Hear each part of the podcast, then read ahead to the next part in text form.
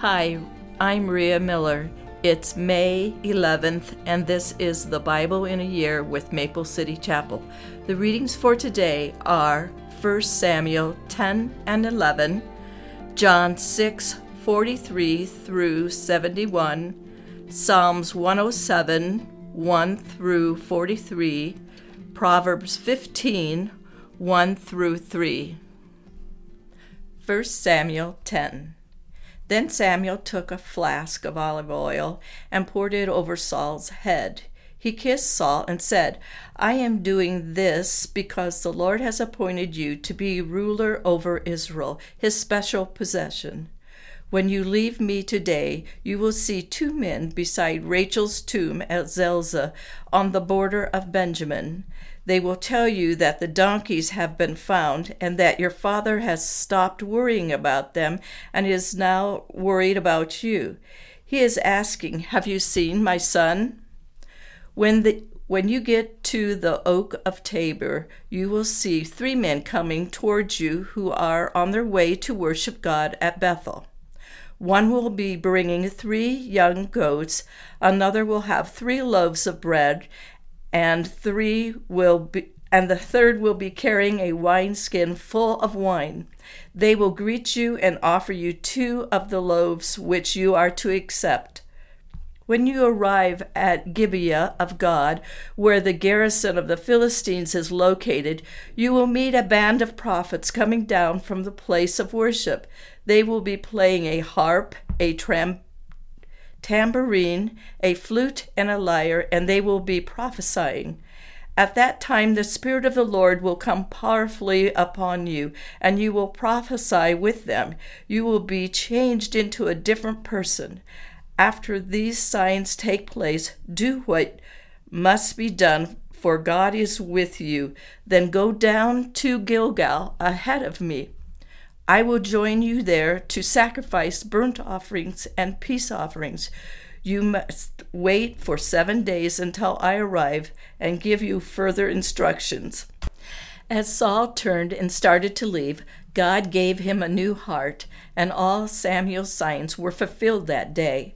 When Saul and his servants arrived at Gibeah, they saw a group of prophets coming towards them. Then the Spirit of God came powerfully upon Saul, and he, too, began to prophesy.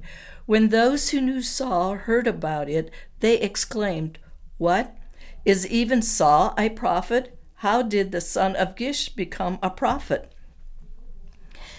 And one of those standing there said, Can anyone become a prophet, no matter who his father is?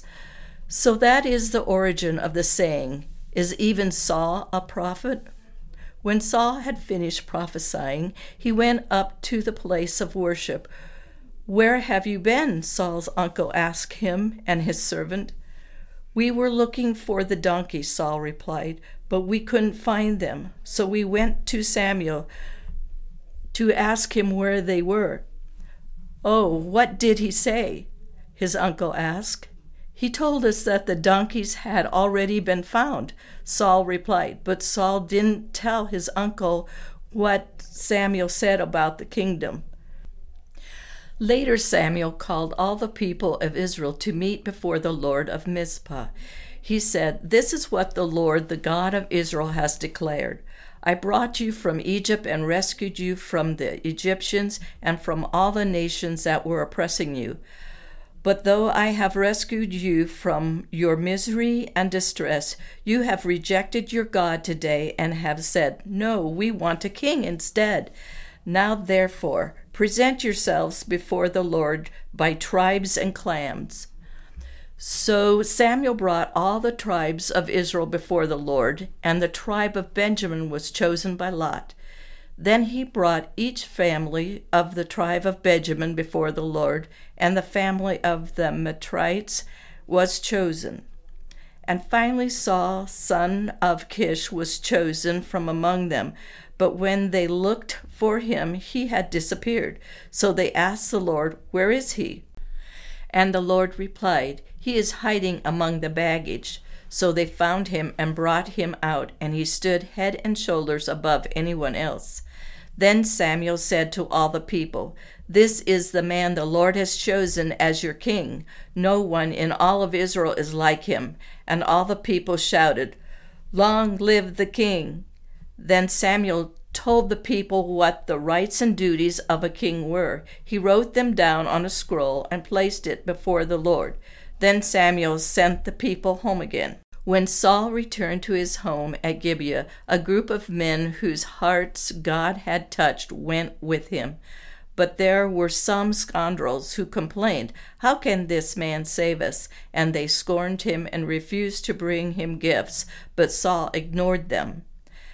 Nahash king of the Ammonites, had been grievously oppressing the people of Gad and Reuben, who lived east of the Jordan River. He gouged out the right eye each of each of the Israelites living there, and he didn't allow anyone to come and rescue them. In fact, all of the Israelites east of the Jordan, there wasn't a single one whose right eye Nahash had not gouged out but there were 7,000 men who had escaped from the Ammonites, and they had settled in Jabesh Gilead. Chapter 11 About a month later, King Nahash of Ammon led his army against the Israelite town of Jabesh Gilead. But all the citizens of Jabesh asked for peace. Make a treaty with us, and we will be your servants, they pleaded. All right, Nahash said but only on one condition. I will gouge out the right eye of every one of you as a disgrace to all Israel. Give us seven days to send messengers throughout Israel, replied the elders of Jabesh. If no one comes to save us, we will agree to your terms. When the messengers came to Gibeah of Saul and told the people about their plight, everyone broke into tears. Saul had been plowing a field with his oxen, and when he returned to town, he asked, What's the matter? Why is everyone crying? So they told him about the message from Jabesh. Then the Spirit of God came powerfully upon Saul, and he became very angry. He took two oxen and cut them into pieces and sent the messengers to carry them throughout Israel with this message this is what will happen to the oxen of anyone who refuses to follow Saul and Samuel into battle. And the Lord made the people afraid of Saul's anger, and all of them came out together as one. When Saul mobilized them at Bezek, he found that there were 300,000 men from Israel and 30,000 men from Judah. So Saul sent the messengers back to Jabesh Gilead to say, We will rescue you by noontime tomorrow. There was great joy throughout the town when that message arrived. The men of Jabesh then told their enemies, Tomorrow we will come out to you, and you can do to us whatever you wish. But before dawn the next morning, Saul arrived, having divided his army into three detachments he launched a surprise attack against the Ammonites and slaughtered them the whole morning. The remnant of their army was so badly scattered that no two of them were left together. Then the people exclaimed, exclaimed to Samuel, Now where are those men who said, Why should Saul rule over us? Bring them here, and we will kill them. But Saul replied, No one will be executed today for today the Lord has rescued Israel. Then Samuel said to the people, Come, let us all go to Gilgal to renew the kingdom. So they all went to Gilgal, and in the solemn ceremony before the Lord, they made Saul king. Then they offered peace offerings to the Lord, and Saul and all the Israelites were filled with joy. John 6 43 through 71. But Jesus replied, Stop complaining about what I said, for no one can come to me unless the Father who sent me draws them to me. And at the last day I will raise them up. As is written in the Scriptures, they will all be taught by God. Everyone who listens to the Father and learns from him comes to me. Not that anyone has ever seen the Father, only I, who was sent from God, have seen him. I tell you the truth anyone who believes has eternal life. Yes, I am the bread of life. Your ancestors ate manna in the wilderness, but they all died. Anyone who eats the bread from heaven, however, will never die. I am the living bread that came down from heaven.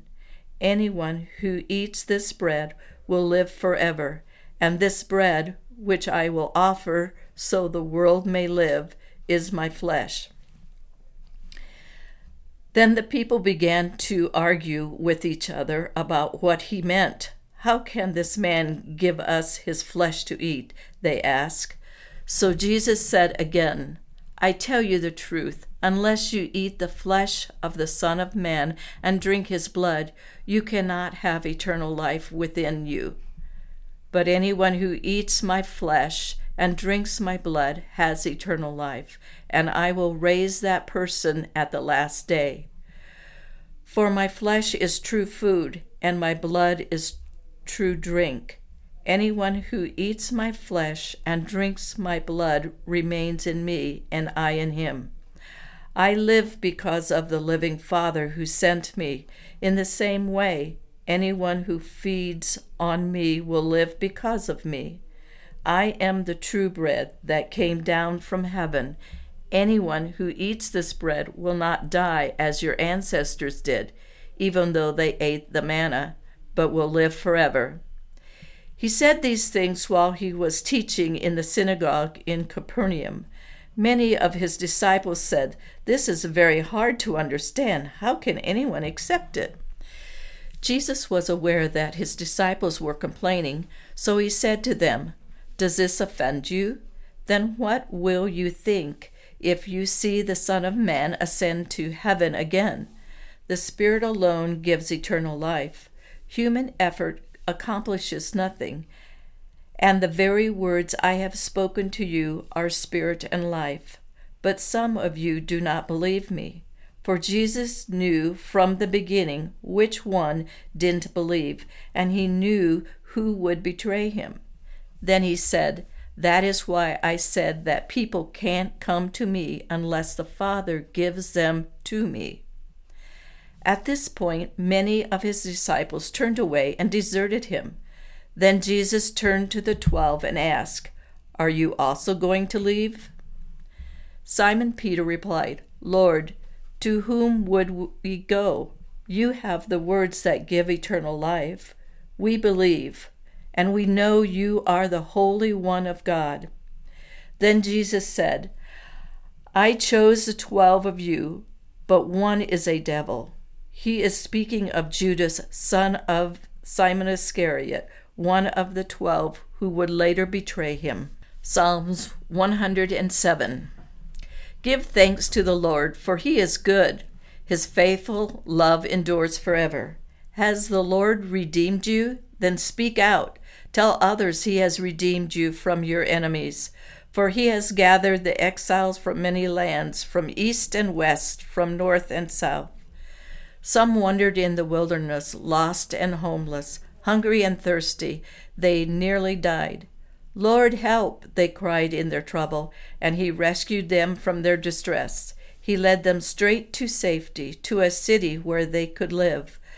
Let them praise the Lord for his great love and for the wonderful things he has done for them. For he satisf- satisfies the thirsty and fills the hungry with good things. Some sat in darkness and deep gloom, imprisoned in iron chains of misery. They rebelled against the word of God, scorning the counsel of the Most High. That is why he broke them with hard labor. They fell, and no one was there to help them. Lord, help, they cried from their trouble, and he saved them from their distress, and he led them from the darkness and deepest gloom. He snapped their chains. Let them praise the Lord for his great love and for the wonderful things he has done for them. For he broke down their prison gates of bronze, and he cut apart the bars of iron. Some were fools, they rebelled and suffered for their sins. They couldn't stand the thought of food, and they were knocking on death's door. Lord, help, they cried in their trouble, and he saved them from their distress. He sent out his word and healed them, snatching them from the door of death. Let them praise the Lord for his great love and for the wonderful things he has done for them. Let them offer sacrifices of thanksgiving and sing joyfully about his glorious acts. Some went off to sea in ships, prying the trade routes of the world. They too observed the Lord's power in action, his impressive works on the deepest seas. He spoke, and the winds rose, stirring up the waves. Their ships were tossed to the heavens and plunged again to the depths. The sailors cringed in terror. They reeled and staggered like drunkards and were at their wits' ends. Lord, help, they cried in their trouble, and he saved them from their distress. He calmed the storm to a whisper and stilled the waves. What a blessing was that stillness as he brought them safely into harbor. Let them praise the Lord for his great love and for the wonderful things he has done for them. Let them exalt him publicly before the congregation and before the leaders of the nation. He changes rivers into deserts and springs of water into dry, thirsty land.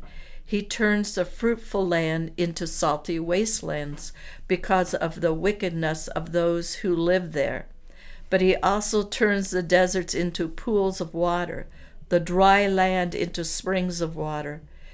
He brings the hungry to settle there and to build their cities. They sow their fields, plant their vineyards, and harvest their bumper crops. How he blesses them! They raise large families there, and their herds of livestock increase. When they decrease in number and become impoverished, through oppression, trouble, and sorrow, the Lord pours contempt on their princes, causing them to wander in trackless wasteland. But he rescues the poor from trouble and increases their families like flocks of sheep. The godly will see these things and be glad, while the wicked are struck silent. Those who are wise will take all this to heart. They will see in our history the faithful love of the Lord. Proverbs 15 1 through 3. A gentle answer deflects anger, but harsh words make tempers flare. The tongue of the wise makes knowledge appealing, but the mouth of a fool belches out foolishness. The Lord is watching everywhere, keeping his eye on both the evil and the good.